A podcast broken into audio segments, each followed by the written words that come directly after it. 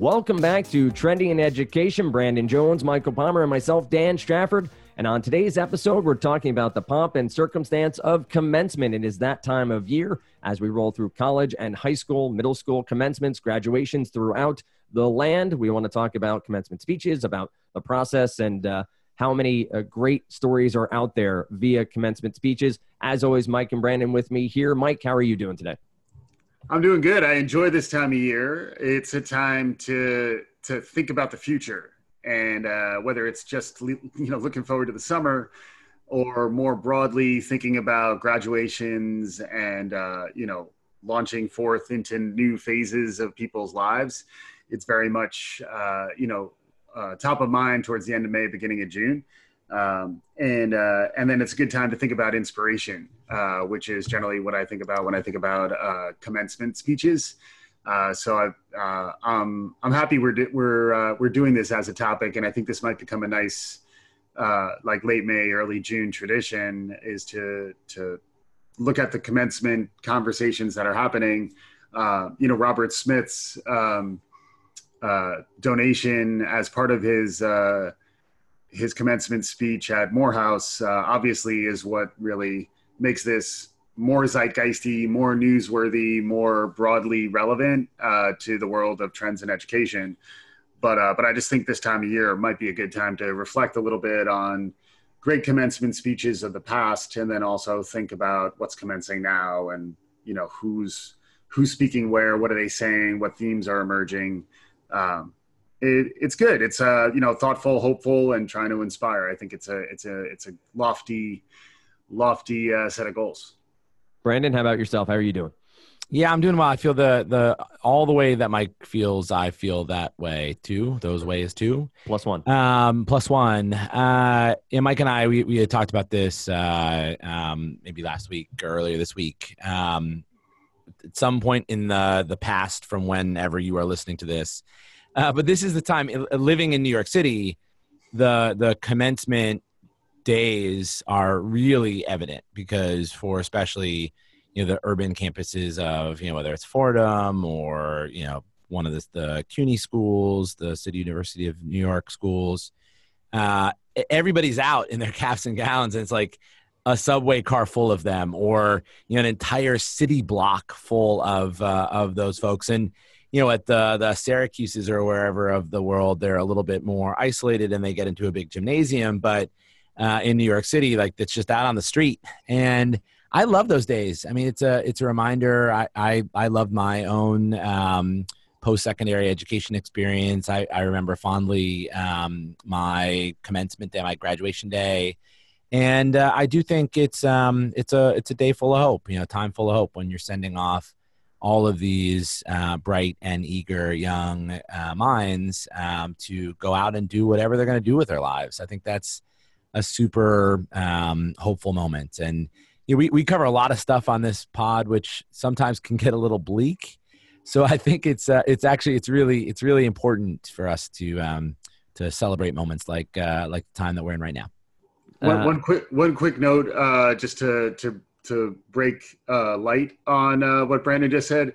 It is a wonderful time to be in New York, but when uh, commencement week overlaps with Fleet Week, you really feel underdressed. Like you're like, oh my god, I need to upgrade my dry cleaning game. Like this whole situation.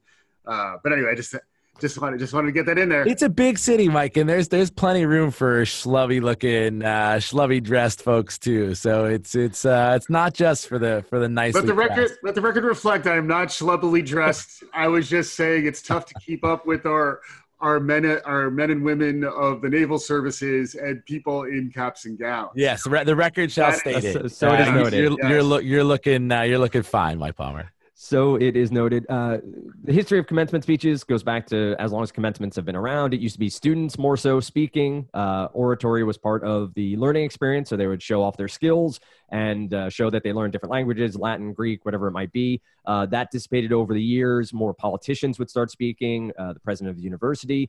And now, Mike, you were mentioning we're in a little bit of a 30 or 40 year run of celebrity culture, still presidents and, and politicians appearing, but uh, some of the most inspiring and, and, best commencement speeches have been from the likes of Conan O'Brien.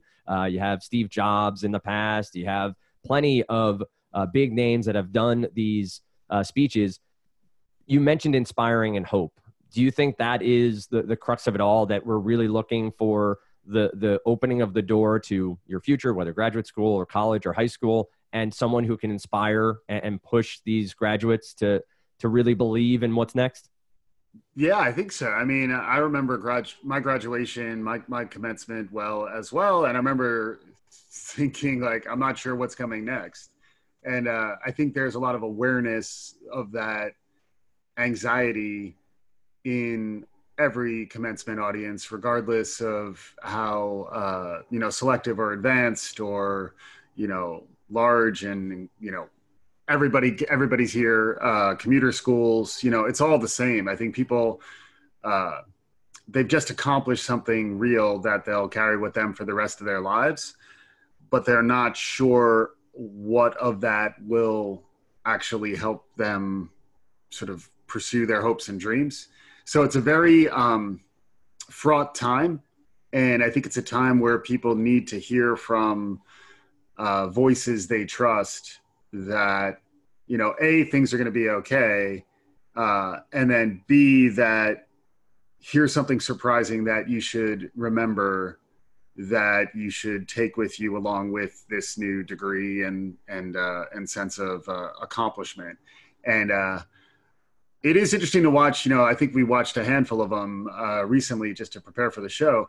It is interesting to understand how much is almost always in a commencement speech and then what where there might be a little bit of variability. Uh, it is funny because you know we do talk about uh, uh, you know human computers and what could be automated. It does feel like if you you know pumped all of the commencement speeches of the last 30 years into a commencement bot this they would come up with a i imagine you could probably come up with a pretty good speech. Um, although you know, you mentioned Conan O'Brien. I think there are people who will continue to surprise with what they do, you know, and I think that's also why the Morehouse um, example, I, I, think, is really the one that uh, is inspirational to me on on a few levels. Uh, the main one I think is just around like um, activism and like engagement. Like he was doing something different and that's now triggering a more national conversation about Morehouse and the HBCUs on the one hand, uh, about really our student loan crisis uh, and the value of higher education in uh, you know sort of the futures of the lives of the rising generations. Um, it's a very powerful uh, moment in time, I think, because these conversations are really bubbling up. Um, you know, we've talked about it on the show. Uh, at times, we are like, well, you know, education is really not really going to rise to the level of the national uh, consciousness.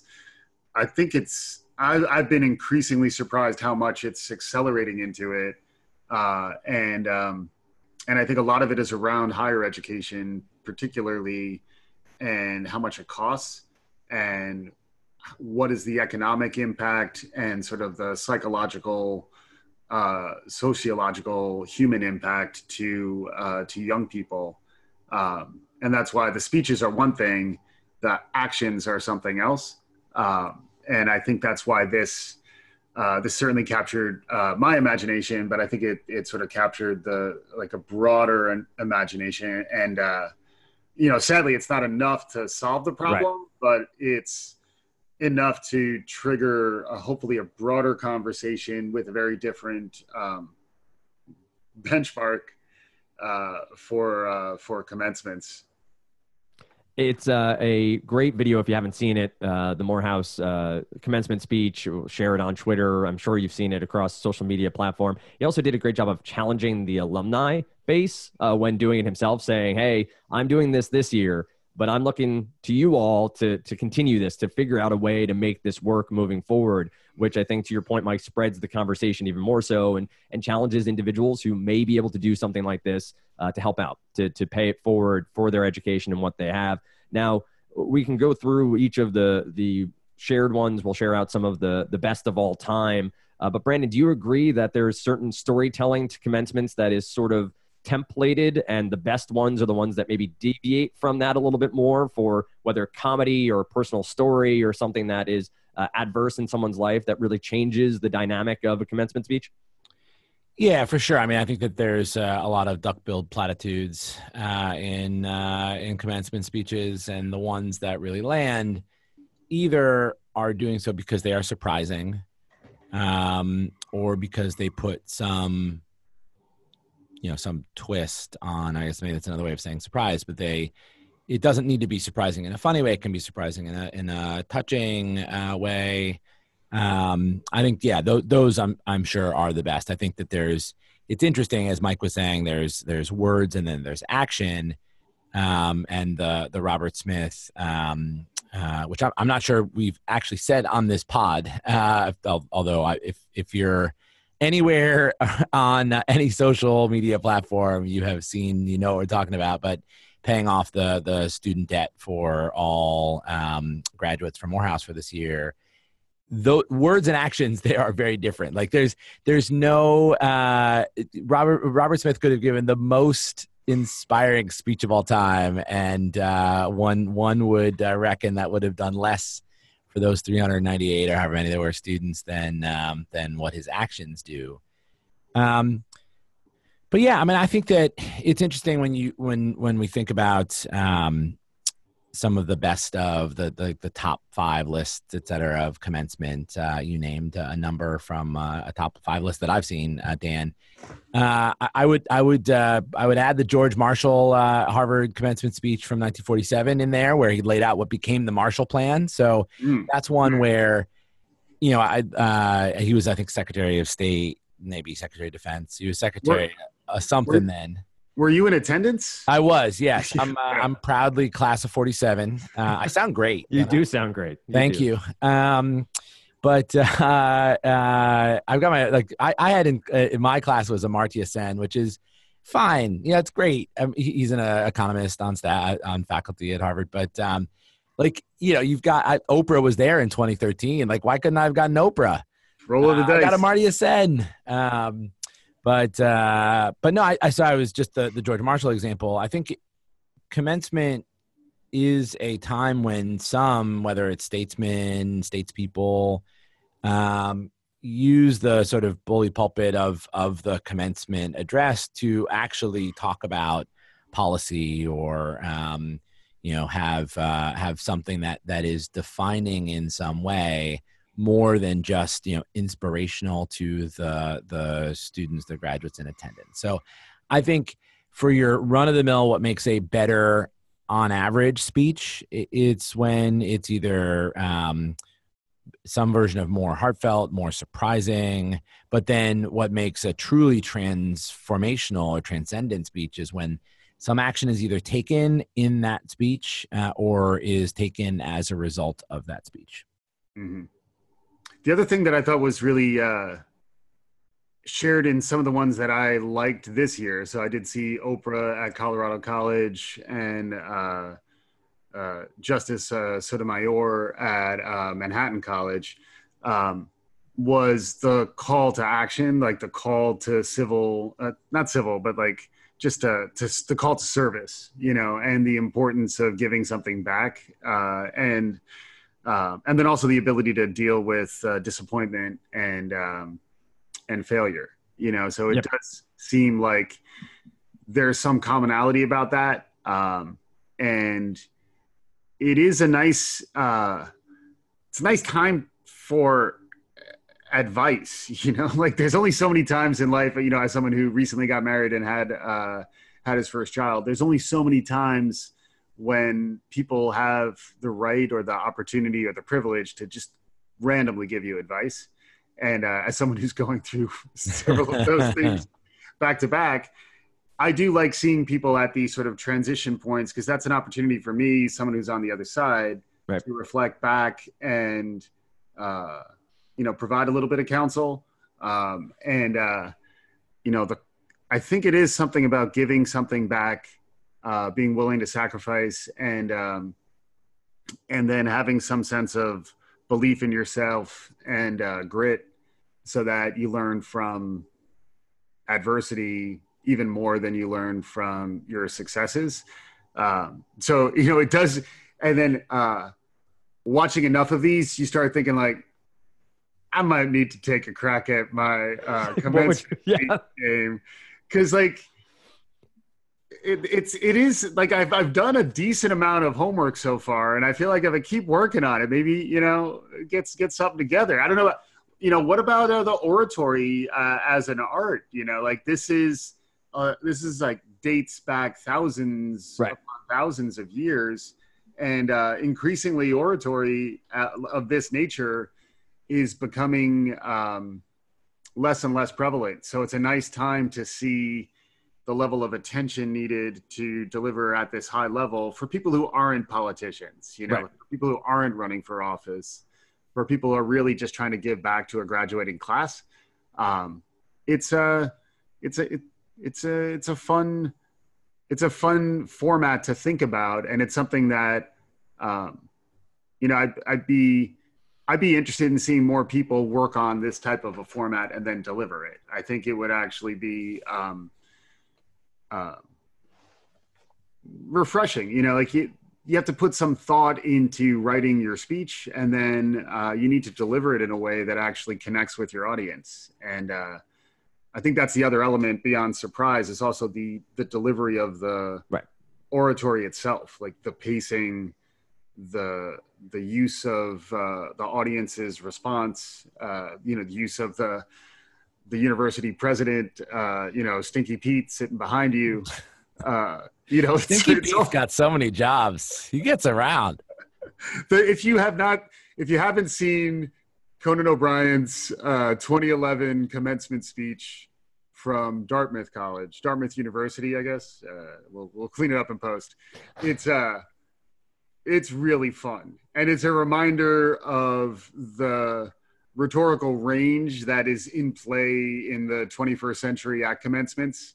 Uh, and I would encourage more uh, more comedians to lean into this format uh, as well. Because I, I, don't know about you guys, but like I went to college in Sarasota, Florida, and we were sitting out there in May uh, by the bay. It was beautiful, but it was like you know 80 degrees and sunny. Right. Uh, the sun was going down, and it's like you could use a comedian just to kind of you know what you know we we were under a tent so it was okay.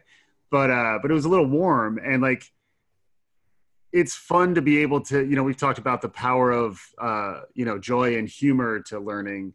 I do think a great commencement speech does get you to laugh and kind of feel connected in a different way. I, I kind of skew towards the funny commencements or at least places where there's jokes uh, and if you haven't seen the Conan one, I, I would uh, I would encourage you to go there because uh, it's it's listed among the top ten all you know re- of recent time of like the modern media era.